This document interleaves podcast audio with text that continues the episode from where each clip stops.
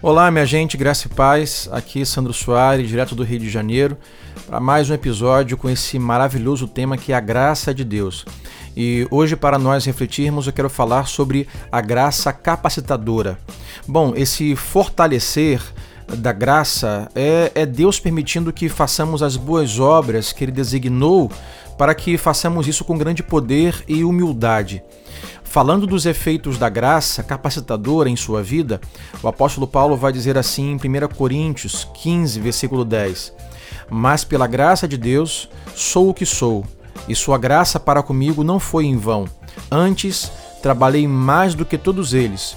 Contudo, não eu, mas a graça de Deus comigo.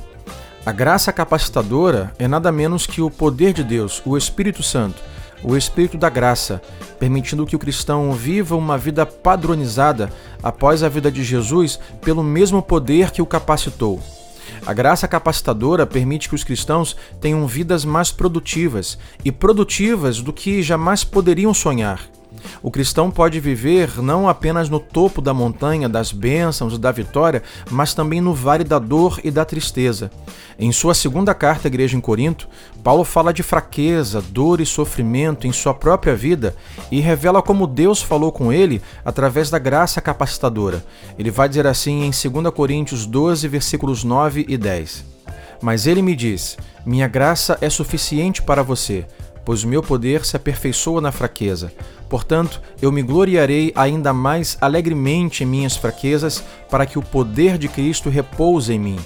Por isso, por amor de Cristo, regozijo-me nas fraquezas, nos insultos, nas necessidades, nas perseguições, nas angústias, pois quando sou fraco é que sou forte.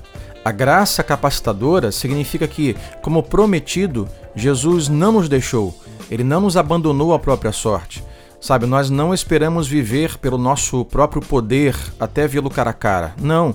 Deus trabalha em nós e através de nós pela sua graça capacitadora no Espírito Santo, isso para que possamos viver como mais do que vencedores, mesmo derrotados, e ecoar o que diz em Isaías 26, versículo 12: Você realmente fez por nós todas as nossas obras.